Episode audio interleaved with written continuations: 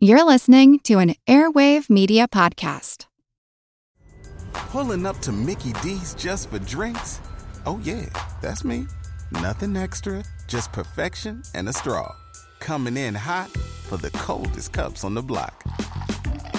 Because there are drinks, then there are drinks from McDonald's.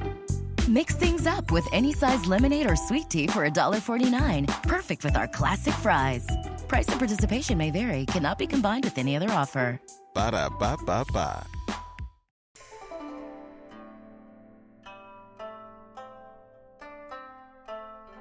Hello, and welcome to the history of China.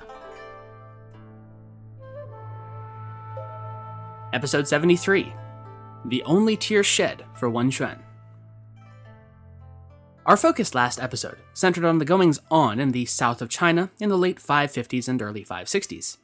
Primarily, though not exclusively, between the competing dynastic states of Chen in the southeast, centered again around the modern Nanjing and Shanghai areas, and northern Zhou, who, in spite of its name, occupied virtually the entire western reaches of what we would reasonably think of as China at that time from the northern border with the Inner Asian Steppe tribal confederations all the way south into Sichuan and abutting the Tai and Viet kingdoms.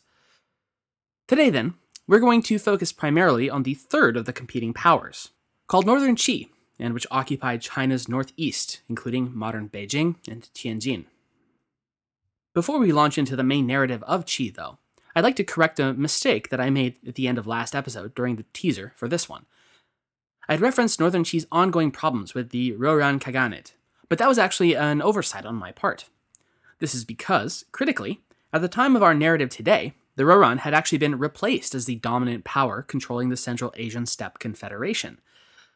The ruling Yujiulu clan's power base had been broken around the year 552, when both Northern Zhou and Northern Qi had given aid to another clan within the Rouran Confederacy called the Ashina clan, or alternately the Ashinas or Asena. This clan name has been tentatively identified as stemming from the Scythian groups of Central Asia, in what is modern Iran, and translates to the meaning blue. The clan name would be translated into Old Turkic as Gok, again meaning both blue, but also associated with the cardinal direction east. Thus, when the Ashinas took power in the Asian steppes, their new confederation would come to be known as the Gokturk Empire, meaning either the Blue Turks or the Turks of the East. As a part of the Rouran, the Ashina had distinguished themselves as skilled metalworkers who had applied their skills from their home base somewhere north of the Altai Mountains for several generations. Nevertheless, in spite of my use of the word clan to describe the Ashina, that is perhaps a bit too strong of a word. Like most of the rest of the Rouran, and Asian steppe culture in general, the Ashina ties of kinship and clanship were far looser and less based on blood ties than what we tend to associate with the idea of a true clan today. Indeed, while the Han Chinese eternally hemmed and hawed over who was or who was not sufficiently Chinese and who was a barbarian, the Ashina were a widely heterogeneous group, apparently with certain ethno linguistic links as far away as the Finns, Hungarians, and even Estonians.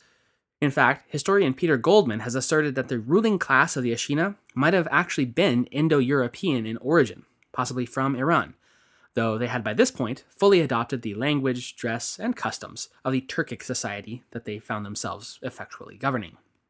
The Ashina were first documented in the Book of Sui and were traced back to the year 439, which was during the 16 Kingdoms era, when some 500 Ashina families fled their area of forced resettlement within what had been northern Liang and reintegrated with their Rouran brethren to the north.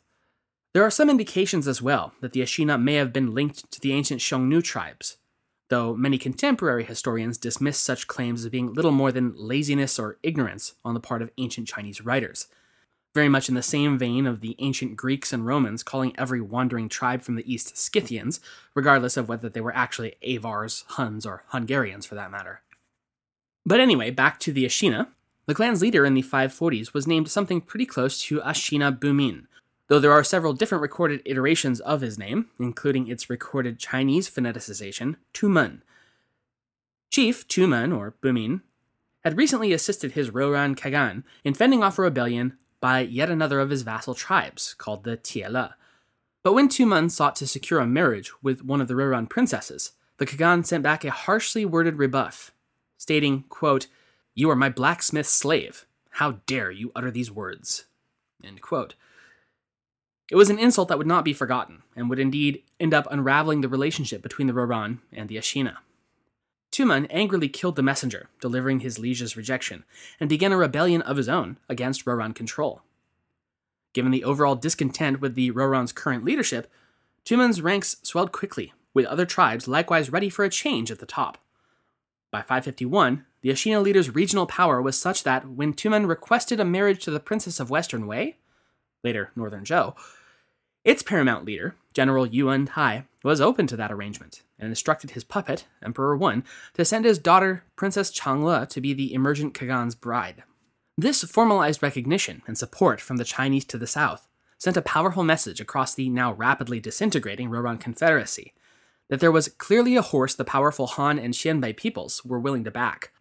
With this support, Ashina Bumin was able to unite his regional Turkic tribes under his banner and at last end the Rouran dominance once and for all in the year 552 by defeating its Anagui Khan's army near a place called Huaihuang. When the defeated Khan then committed suicide rather than face capture, Tumen was able to claim his throne, proclaiming himself Illig Kagan of the Gok Turks, and his wife, the Princess Changle, as his Kagatun. Though his own reign would last only a few months before his death, Illig Kagan would then be succeeded by his son, Issik Kagan to the east, and his younger brother Istemi Kagan in the west. And within a century, the Gokturk Empire would rule virtually all of the Central Asian steppelands, with the forces of Issik clashing with the Chinese and the Khitan of Manchuria, while the armies of Istemi defeated and destroyed the Hephthalite Empire and cemented their own control over the Silk Road. While his emissaries established relations with the Sassanid Persians as well as the Byzantines, or Eastern Romans, of Constantinople. By the 570s, the Gokturks would rule a territory stretching from Manchuria and northern Korea in the east all the way into the Crimean Mountains in the west, in all totaling more than 2.3 million square miles, an achievement of pan Asian unity that would not be eclipsed until the rise of Genghis Khan and the Mongolians some seven centuries later. So it was the Khagans of the ascendant Gokturks, not the Rouran, with which the emperors of both northern Zhou and northern Qi were forced to deal with in the late 550s and 560s. And make no mistake, they knew the risks posed by a confederacy of steppe peoples united in purpose, especially should that purpose choose to turn its attention southward. After all, you remember that both of the northern states were splintered off of Northern Wei, which had itself been founded by the Tuoba Xianbei tribe, which, that's right, had been a steppe coalition that had turned its attention southward. And so, in 552, the emperor of northern Qi, Gao Yang, or as we'll be calling him from here on out, his regnal name, Wen Xuan, ordered an undertaking and prepared defenses the likes of which hadn't been seen since the Han Dynasty the reconstruction and expansion of the crumbling, long abandoned Great Wall series of fortifications. Not only did he order his people to repair the segments of the ancient wall that lay along the northern borders of Qi, but he in addition commanded a new series of walls built spanning the distance between Huanglu Mountain and Shiping Fortress within the Shanxi region. Construction of the fortifications would continue more or less unhalted until sometime around the year 570. Nevertheless, it wouldn't be against the Gokturks that the armies of northern Qi would first be pitted against. It would instead be the smaller, but no less fearsome tribes that had been the dominant power in the Manchuria region north of the Korean peninsula since the late 4th century. The two tribes calling themselves the Khitan and the Kumo Xi. Like so many other regional powers to the north of China, both the Khitan and the Kumo Xi had stemmed from the Mongolic Xianbei tribes, though between the 5th and 8th centuries they would fall under the domination of the Gokturks and Uyghurs from their west, and the Chinese from the south. The Khitan will ultimately turn their respective fortunes around, however, and eventually establish a Chinese dynasty of their own, the Liao. In fact, and with no small degree of irony, it will be the Khitan that would end up lending their name to the longtime European name for the Chinese, the Cathay or Katai. A mix up we can thank the likes of Marco Polo for, for popularizing following his long stay in the Mongolian Yuan dynasty's capital, under the command of Kublai Khan. Though he did at least refer to the southern Chinese, the Han people of the Song dynasty as it were, as the Mangi. Still, that wouldn't be much of an improvement, since Mangi is itself a corruption of the Chinese Manzi, a contemptuous term meaning southern barbarian, applied to the Song by the Mongolian Yuan. But wait, we're getting a few centuries ahead of ourselves. Let's get back to the year 552 and 553, when Emperor Wenxuan would personally lead his northern Qi armies, first against the Kumo Xi, and then against the Khitan raiding parties that had until then been using the political instability within Eastern Wei, come Northern Qi, to ransack his northern borders relatively unchecked. You'll certainly recall that it was around this period that the rebel warlord, Hou Jing, had fled south and stirred up a whole hornet's nest of trouble for everyone, as we discussed at length back in episode 71. With many of his top commanders already in the field to the south, fending off the chaos Hou Jing was stirring up down there, Wen Xuan had little choice but to don his own battle armor and lead a contingent of his own to drive off the barbarian raiders, and he was able to accomplish this task relatively quickly.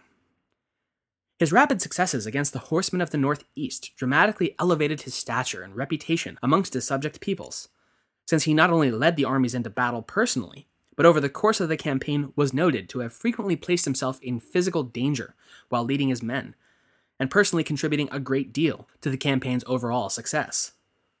Wen Xuan was a leader who commanded from the front rather than from some distant capital, a trait that both his own men and his enemies would come to greatly respect. In fact, in late 551, Wen Xuan's great nemesis, the warlord Yuwen Tai of Western Wei, that would again soon become Northern Zhou in 557, sought to capitalize on Northern Qi's perceived weakness and launched an invasion. But when General Yuwen engaged the Northern Qi forces, he too found out that Wen Xuan had taken personal command of his defenders and led them in such a way that Yuwen Tai was forced to call off the invasion in utter defeat. The warlord of the West supposedly sighed and stated, Gao Huan is not yet dead, referring to Wen Xuan's own recently deceased father, and favorably comparing the young emperor to his longtime and very worthy adversary. Nor was battlefield success all that Wen Xuan was known for. Indeed, he, thankfully, wasn't called Emperor Wu, but rather his posthumous title translates as the civil and responsible, which is going to be a huge irony as we will come to find by the end of this episode although he was also briefly known after his death as Emperor Jinglie, meaning decisive and achieving. Fitting, if somewhat ironic, appellations both. The early years of his reign were marked by his even handed and fair governance. Particularly notable, he sought to equalize his people's tax burdens across the social classes, and made great strides in achieving his aim by officially dividing his populace into nine distinct classes based on the household wealth in effect, creating official tax brackets. He instituted a progressive tax system, where those at or near subsistence paid very little into the state treasury, while those more capable of helping out were charged a higher percentage of their overall worth. By the new year of 554, the Gokturk Empire, or as they were called in Chinese, the Tujue, had crushed the basis of Rouran power and forced the remnants of its ruling Yujiulu clan to flee into northern Qi begging for asylum and protection from their former blacksmith slaves, the Ashina, now in hot pursuit. Emperor Wenxuan agreed to aid and shelter the Rouran remnants, resettling them at a place called Mayi, in what is now Shanxi province in north central China. Once resettled, Wenxuan named the surviving eldest male clansman as the new Khan of the now vassalized Rouran. The Gokturk armies, unwilling to allow their quarry to simply flee south, continued to pursue the Rouran, forcing Emperor Wenxuan to once again command his army to attack the Gokturks and drive them back. But 554 would see a distinct darkening of Wenxuan's reign, a turn towards capriciousness, cruelty, madness, and policies of terror across the northern Qi state. That spring, having successfully concluded yet another campaign against rebellious tribal peoples, this time the Shanhu tribe or the mountain barbarians of western Shanxi, bordering the Yellow River, Wenxuan ordered an extremely harsh measure against his defeated foes, one he'd not enacted before, what amounted to shattering the tribe in its entirety. In a move that reminds me of nothing so much as the conquests of Attila the Hun and Genghis Khan, Wenxuan ordered that all of the Shanhu men and every boy above the age of 11 be put to death. As for the women and the young children, they were awarded as spoils of war, that is, slaves, to the soldiers of the victorious Qi army. Even more chillingly, though, was the account of one of his own lieutenants, Fates. When his commander died during the fighting and the lieutenant proved unable to save him, Emperor Wenxuan ordered that he be eviscerated as punishment, and then his organs cut up and consumed by the rest of the soldiers. Quite the meal. Later that same spring, the Rouran he'd just taken in and resettled had the gall to rise up in rebellion against him. And once again, Wen Xuan personally led the attack in quelling their uprising. In the aftermath, the remnants of the Rouran sued for peace, with their prince of Anding offering the Emperor of Qi a number of his personal stable of horses as a peace offering. Wen however, balked at the offering as being insufficient, and in response, he demoted the Rouran prince to a commoner, had his hair plucked or torn from his head, and then relegated him to working in a coal processing plant. This may sound harsh, but it will sound pretty darn tame by the end of this episode. In another incident, he had one of his old political enemies flogged to death, and then had his 20 sons lined up and simultaneously beheaded, before all of the bodies were then thrown into the Jiang River and disposed of. It's difficult to know quite what to make of such reports. With Wen Xuan, as with several of the other terrible emperors of Chinese history, one almost wonders if it's a political assassination job done from beyond the grave. If these stories are to be believed, Wen Xuan seems to have been fundamentally changed at the beginning of the year 554, and certainly not for the better. It's possible that, yes, he did in fact change. There are multiple sources attesting to it, both the authors of the History of the Northern Dynasties and the Zizhi Tongjian seem to agree that the 554 battle against the Shan Hu was an ominous turning point for the Emperor of Northern Qi, towards winding up on the top 10 worst Chinese emperors ever list. It appears that such a change might be explained by the fact that Wen Xuan was quickly sliding into the downfall of many an emperor, rampant, violent alcoholism, a vice that would wind up killing him very young but not before he'd do irreparable harm to his own administration and state. But before going on, I should make note that over this whole period of time that we cover today, Northern Qi, as a political entity, was of course thoroughly caught up in the goings on of the southern conflict. It was sending armies and attempting to carve out territories from the dying Liang dynasty over this whole period of time. However, since one, we've already covered much of that whole period in the previous episodes, and two, the overall effects of Northern Qi's repeated insertions into Southern affairs will all amount to virtually nothing of note. I feel fairly comfortable with leaving it at this, and instead devoting ourselves today to the inner machinations of the Northern Qi court as its first emperor slipped rapidly into madness. In the spring of 555, as the Northern Qi armies commenced with yet another ultimately pointless strike at Liang, Wen Xuan's increasing mental instability once again made itself manifest. He began to grow insanely jealous over one of his consorts, the Lady Xue, particularly over the fact that prior to coming into his own service, she had been romantic with his uncle, Gao Yue. In a fit of rage, he penned an order to his uncle, ordering him to commit suicide, and then followed this up by murdering and beheading Consort Xue herself. At a banquet later that day, he arrived carrying her severed head in his sleeve and then tossed it upon the dining table to the horror of the assembled guests. But he wasn't anywhere close to finished. As the banquet invitees looked on in what was surely shock and revulsion, in a Patrick Bateman esque move, he had the headless body likewise brought to the table, where he then began to cut into it and play with the poor consort's leg. At some point during the macabre display, though, Wen Xuan seems to have at least come somewhat to his senses since he suddenly began to cry and then ordered the mutilated corpse packed into a cart and hauled off, and then followed it out of the shocked banquet hall, crying all the way. It was official. Their monarch had more than one screw dangerously loose, and everyone assembled now knew beyond a shadow of a doubt that they'd best watch their every move, lest they wind up as the display piece of the next imperial banquet. Everybody in your crew identifies as either Big Mac Burger, McNuggets, or McCrispy Sandwich but you're the filet o fish sandwich all day. That crispy fish, that savory tartar sauce, that melty cheese, that pillowy bun. Yeah, you get it every time. And if you love the filet of fish, right now you can catch two of the classics you love for just $6. Limited time only. Price and participation may vary. Cannot be combined with any other offer. Single item at regular price. Ba da ba ba ba. Wen Xuan's volatility wasn't confined to his personal life either but by the fall of 555 had bled into imperial policy regarding, of all things, state religion.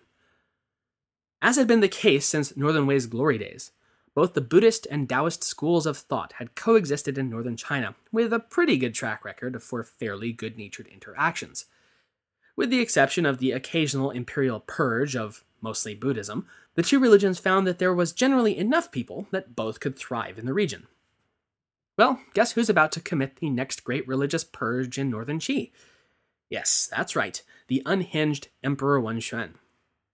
Wen Xuan, you see, had decided that by golly, two schools of thought regarding the eternal truth of life, the universe, and everything was just one too many. Or in the words of Sima Guang in his Zizhi Tongjian, quote, Buddhism and Taoism, for Wen Xuan, explained the same phenomenon in two different ways, and he wished to get rid of one of those. Surely, one should be sufficient. So he decided to organize a little contest in the ninth month of 555 a grand debate between the religious scholars of Buddhism in the red corner and the masters of Taoism in the blue corner. Both sides presented their arguments and apologies for their respective viewpoints, with Wen Xuan himself as the debate's adjudicator. But when both sides had finished, Wen Xuan had reached his decision.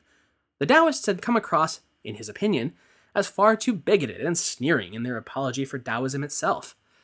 And so the victory went to the Buddhists, and there was probably a cake cut and confetti poppers for them. The Taoists of Northern Qi, however, got the consolation prize, which was in this case an immediate, total, and completely non voluntary fusion with and forcible entrance into Buddhist monastic life. Heads shaved, here's your orange robes and copy of the Eightfold Path, there's your bunk, see ya. Those who resisted the order were, rather predictably, killed on the spot. Again, to quote Sima Guang, all the lands of Qi were informed of this change, and thereafter the country had but one faith.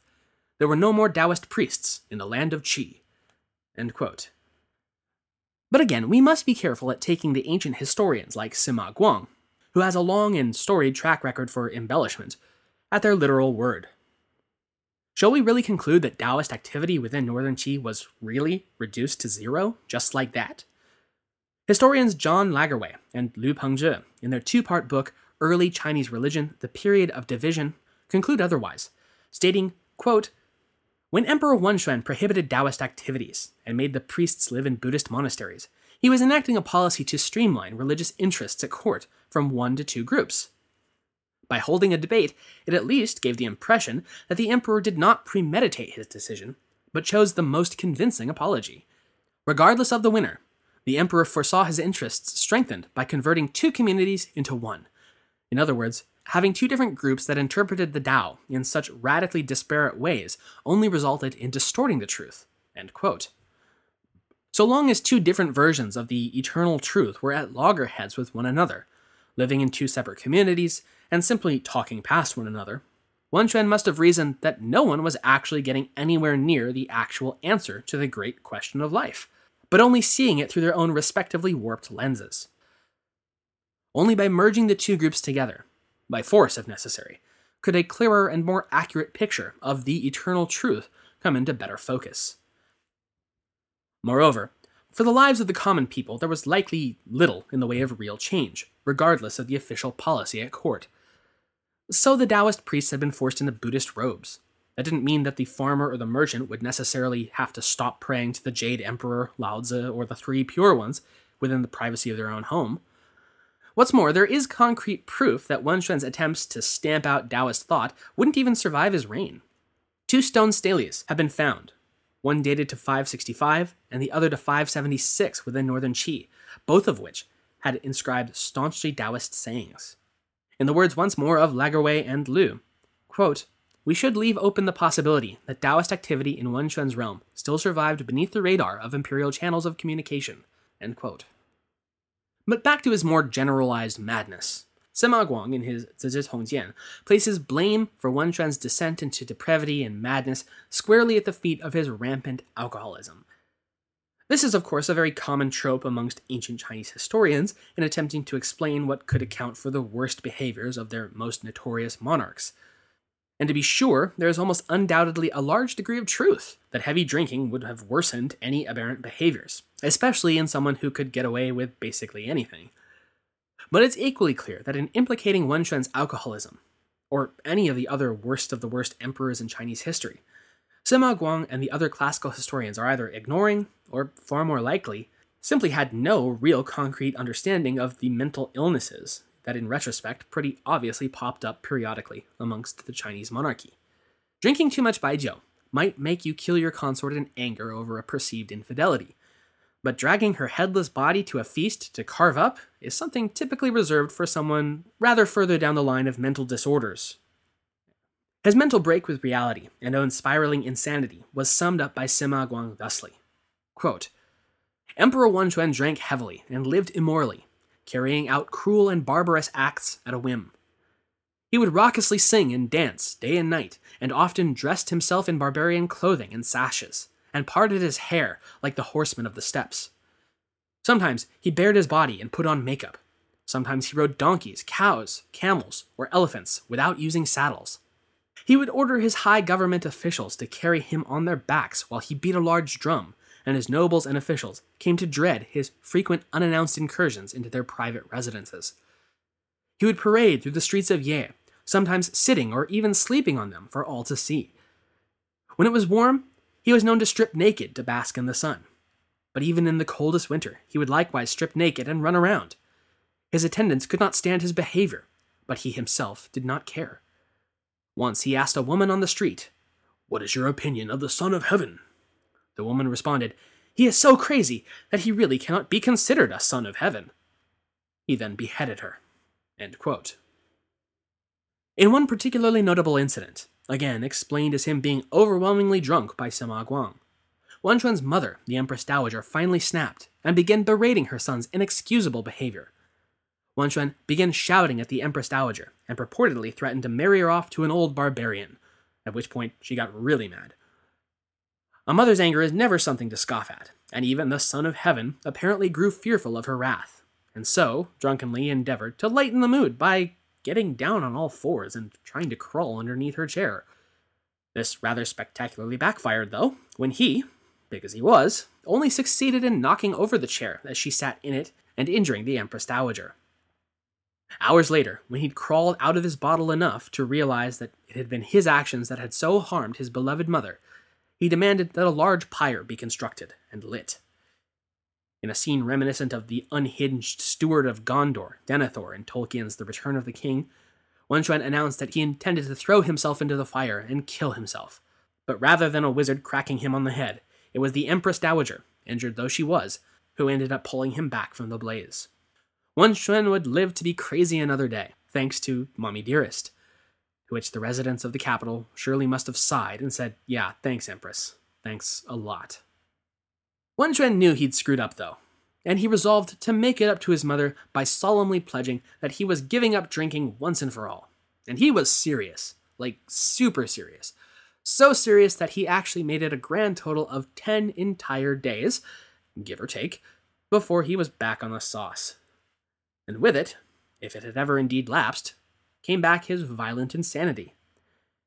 He was written to have shot an arrow at his mother in law and then whipped her and later to have killed with his bare hands one of the ladies of his own clan when she refused to have sex with him. It was around this point the Prime Minister, who must have just been off his rocker at this behavior, at last devised a workable solution to the monarch's overwhelming desire to kill while drinking. He arranged for the palace guards to have a group of prisoners, already condemned to death, available to them at all times. As such, when the intoxicated emperor inevitably demanded blood, they'd simply bring forward one of the prisoners to slake Wenxuan's bloodthirst. Two birds, one stone. Quite elegant. In fact, the simple matter that the Northern Qi government remained functional at all was in large part thanks to the tireless efforts of the Prime Minister Yang Yin. He had what must have been the exhausting double duty of both running the entire imperial apparatus and at the same time cleaning up the bodies Wenxuan's lunatic murder orgies left in its wake. Prime Minister Yang found that, in a way, the emperor's insanity could kind of be made to serve a positive purpose for the state. With all the emperors in mortal dread of stepping anywhere close to out of line, corruption was way, way down in all departments. As such, it became the kind of gallows humor, tongue in cheek saying at the time within Northern Qi that though the emperor was murderously insane, at least his government was remarkably efficient. Efficient though Prime Minister Yang was, though, even he could but delay the inevitable draining of Northern Qi's treasury due to the combined expenses of Wenxuan's own personal wasteful behavior and, of course, the continual, ineffectual military adventures against the south as the Liang dynasty continued its civil war fueled death spiral. By late 557, in fact, the same year Liang was divided between Chen and northern Zhou, respectively, northern Qi's coffers had run dry, and no amount of progressive tax system was going to dig it out of the financial hole its emperor's behavior had gotten it into any time soon. Northern Qi, which had begun the 550s as the wealthiest and most powerful of the competing northern and southern dynasties, would end out the decade as the most indebted and weakest, both internally and externally. The mad emperor's ravings would also turn against his own son and heir, Crown Prince Gao Yin, whom he'd come to scornfully consider far too Han like for his tastes. Emperor Wenxuan, you see, like his father, General Gao Huan before him, looked down at the Han people and considered Xianbei culture and behavior largely superior.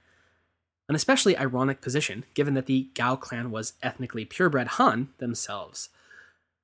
Nevertheless, tensions between father and son reached a boiling point in winter of 557 when Wenxuan ordered his heir to serve as the executioner of a condemned prisoner. You know, it'll put hair on your chest. But the crown prince found he did not have the stomach for such bloodshed, in marked contrast to his father. In typical brutal response, then, Wan Wenxuan reacted to his son's perceived weakness by beating him silly with a whip handle. A thrashing so severe that, according to the history books, it would permanently scar the crown prince's psyche, resulting in him living the rest of his life with an intermittent panic disorder and rendered for long stretches of time totally unable to speak. Not content with abusing his son, both physically and mentally, though, Emperor Wenxuan then began repeatedly and loudly considering whether or not he ought to depose the crown prince entirely and replace him with his uncle, Wenxuan's own younger brother. At this, however, Prime Minister Yang was forced to intervene for the sake of the government itself once again. In private, he urged the emperor to stop his musings on deposing his heir at once, and rather surprisingly, he really put his foot down about it. His fear was that, should this public vacillating between potential heirs continue, it would only serve to further destabilize the already tottering imperial government, with doubts over the succession order of the imperial clan. And given that Emperor Wenxuan, though only just in his 30s, was burning the candle not only at both ends, but right through the middle, he feared that doubts over his succession must be kept to an absolute minimum, lest his eventual death take the entire government down with it. And if that's not foreshadowing, I don't know what is. Prime Minister Yang's predictions regarding his emperor riding for a fall, sooner rather than later, would in fact prove spot on. In the autumn of 559, his heavy drinking, that had long been negatively impacting his health, not to mention the health of anyone within sword range, finally caught up with the then 33 year old monarch. He took gravely ill, probably due to liver failure, and died soon thereafter. Before he departed this world, however, he was recorded as having resigned himself to his fate, stating to his wife, the Empress Li, A person lives and dies. There is nothing to regret, other than that Gao Yin is so young, and another will likely unseat him. Then, to his younger brother, Prince Gao Yan of Chanshan, the one who he'd considered replacing his son with as the heir, he stated, Go ahead and take the throne, but do not kill my son. At his funeral, Wenxuan's officials ceremonially mourned him, as was custom, Nevertheless, it was written that the only person to actually shed any tears throughout the entire service was the Prime Minister Yang Yin. And even he was likely only saddened by the fact that there would likely be more calamity to come, since the realm had been so destabilized. That no one else seemed truly upset by the loss of this alcoholic, stark, raving mad mass murderer, well, no real surprise there. Emperor Wenxuan's death may have been welcomed by pretty much everyone, but it wouldn't stem the chaos that his reign had begun throughout northern Qi. Now near bankruptcy and internally weak, now would be a really, really bad time for, oh, I don't know, a series of short lived rulers to overthrow one another and further destabilize the government. Well, guess what happens next? Hmm. Wenxuan's predictions regarding his son proved to be among the most cogent and accurate things he'd uttered in a number of years to this point. The crown prince would indeed take the throne at 14 years old, but he'd proved to be as ineffectual and short lived as his father had feared. Tellingly, he is remembered by the two titles Emperor Fei, the deposed, and Prince Mindao, the untimely death. He would reign in Ye City for a grand total of nine months, before his uncle Gao Yan, at last convinced the Grand Empress Dowager to issue an edict deposing Emperor Fei and authorizing Yan to accede as Emperor Xiaozhao in September of 560. For a time, he even attempted to honor his late brother's dying wishes of ensuring that he kept his nephew alive by rendering him a prince and keeping him, for safety, in Ye, while he ruled from the secondary capital at Jinyang. That situation would last until the fall of 561, when his imperial sorceress informed him that the imperial aura yet remained within Ye city, causing Xiao Zhao to fear that his nephew might someday return to power. Well, that couldn't be allowed to stand. So, in spite of his promise to his brother and the opposition of his own mother, Xiao Zhao disposed of his formerly imperial nephew once and for all. But though his rival had been axed, Emperor Xiao Zhao would have precious little time to get comfortable on the throne. That same winter, he himself would be dispatched by, of all things, a rabbit. While riding in the woods on a hunting expedition, his horse was startled by a bunny and reared back, throwing the new emperor from his saddle and breaking several of his ribs. He was returned to the imperial palace, but either infection or damaged internal organs soon took hold and he began to die. Xiao Zhao had just enough time to pass the throne on to his younger brother, Gao Dan, before succumbing to his injuries after less than a year on the throne. He would be the last monarch even approaching competence Northern Qi would ever see. But the misadventures of Gao Dan, now Emperor Wu Cheng, will have to wait until next time, because this is where we're going to leave off for the week. Northern Qi, which just a decade prior had been the mightiest of the northern and southern dynasties, is now a shell of its former self. From within, its monarchs have gone from psychotic but efficient to ineffective and rapidly dying off, and now to incompetent and indolent far from a winning combination. And from the outside, it is surrounded on all sides by hostile parties, all eager to capitalize on its current weakened state. Chen to the southeast, the Khitan tribes to the northeast, the Gokturk Khanate to the northwest, and of course, its longtime nemesis, and what will prove to be the truly mortal threat, Northern Zhou to the west. Next time, we will pull back from our focused look at the respective dynasties to begin to look at the broader perspective of divided China over the course of the 570s, while also beginning to follow the meteoric rise to prominence and power of a two bit governor of a minor prefecture, who will nevertheless earn his place among the highest levels of power within the northern Zhou state, and eventually begin working on plans to not only assume control of his own kingdom, but do what no leader had been able to accomplish since the collapse of the Han Dynasty more than 350 years prior reunify China. Thank you for listening. Waiting on a tax return? Hopefully, it ends up in your hands. Fraudulent tax returns due to identity theft increased by 30% in 2023. If you're in a bind this tax season, LifeLock can help. Our US based restoration specialists are experts dedicated to helping solve your identity theft issues and all LifeLock plans are backed by the Million Dollar Protection Package. So we'll reimburse you up to the limits of your plan if you lose money due to identity theft. Help protect your information this tax season with LifeLock. Save up to 25% your first year at LifeLock.com slash aware.